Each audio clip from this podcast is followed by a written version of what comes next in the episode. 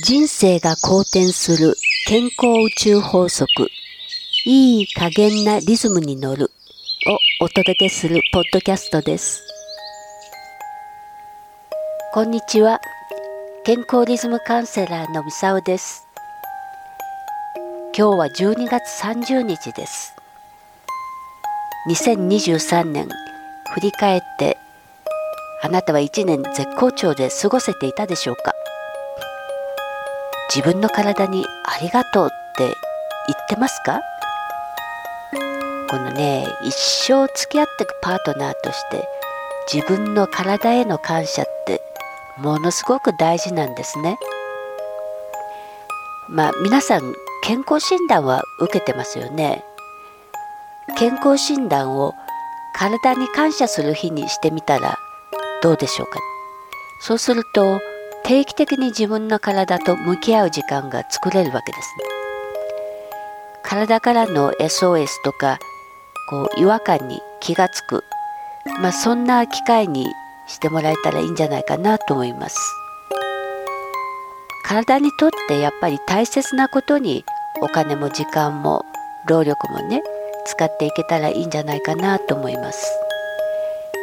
体に不調を持つ人にありがちなことっていうと大抵は自分の体に感謝してないということがあるんですね。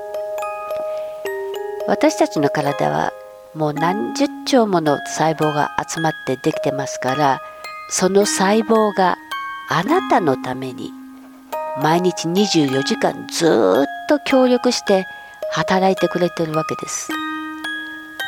これはだって奇跡じゃないですか。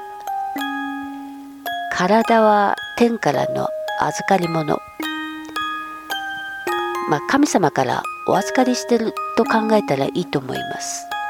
そしたら感謝の念を持って大事に扱うんじゃないでしょうか。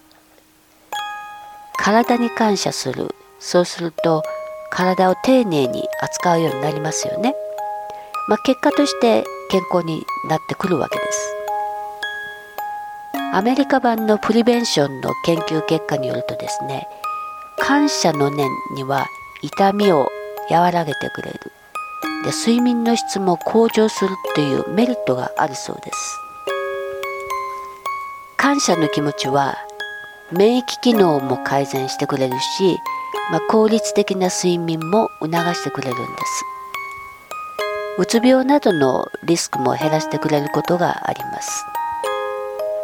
でアメリカの心理学者エモンズ博士によるとですねありがたいって感じる時のこの幸福感。これが体のストレス反応を鎮めてくれるし感謝の念っていうのがこう心身落ち着かせてくれる副交感神経の方をね活発にしてくれるということなんですね。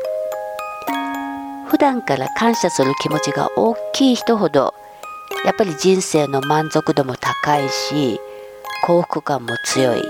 で楽観的ですよね。未来に希望を感じて生きてるっていうことが分かったんです。で最大のメリットが得られるのはやっぱり周りの人に対して感謝するのと同じように自分に対しても感謝の念を持てた時なんです。でさらに言うと普段から感謝する気持ちが大きい人ほど健康でよく眠れるし疲労感少ないわけです。まあ、体に感謝することは自分の体と心も美しく健やかに保ってくれるわけですからまず第一条件なわけですね。今の状態に感謝することで自分の人生にも積極的に取り組むポジティブな気持ちになってきます。ありがとうっていうのは本当に大きなパワーを持った素敵な言葉です。このありがとうの気持ちを当たり前に伝えられる。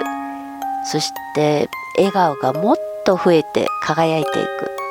そんな世界になっていけたら嬉しいですね。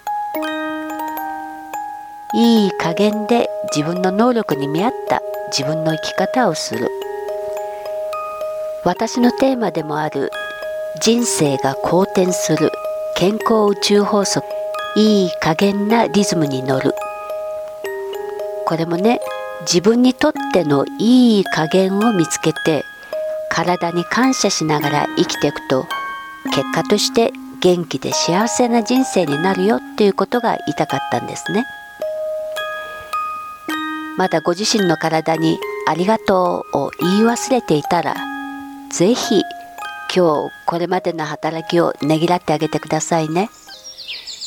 今日のお話は健康リズムカウンセラーのミサオでした。自分の体にありがとう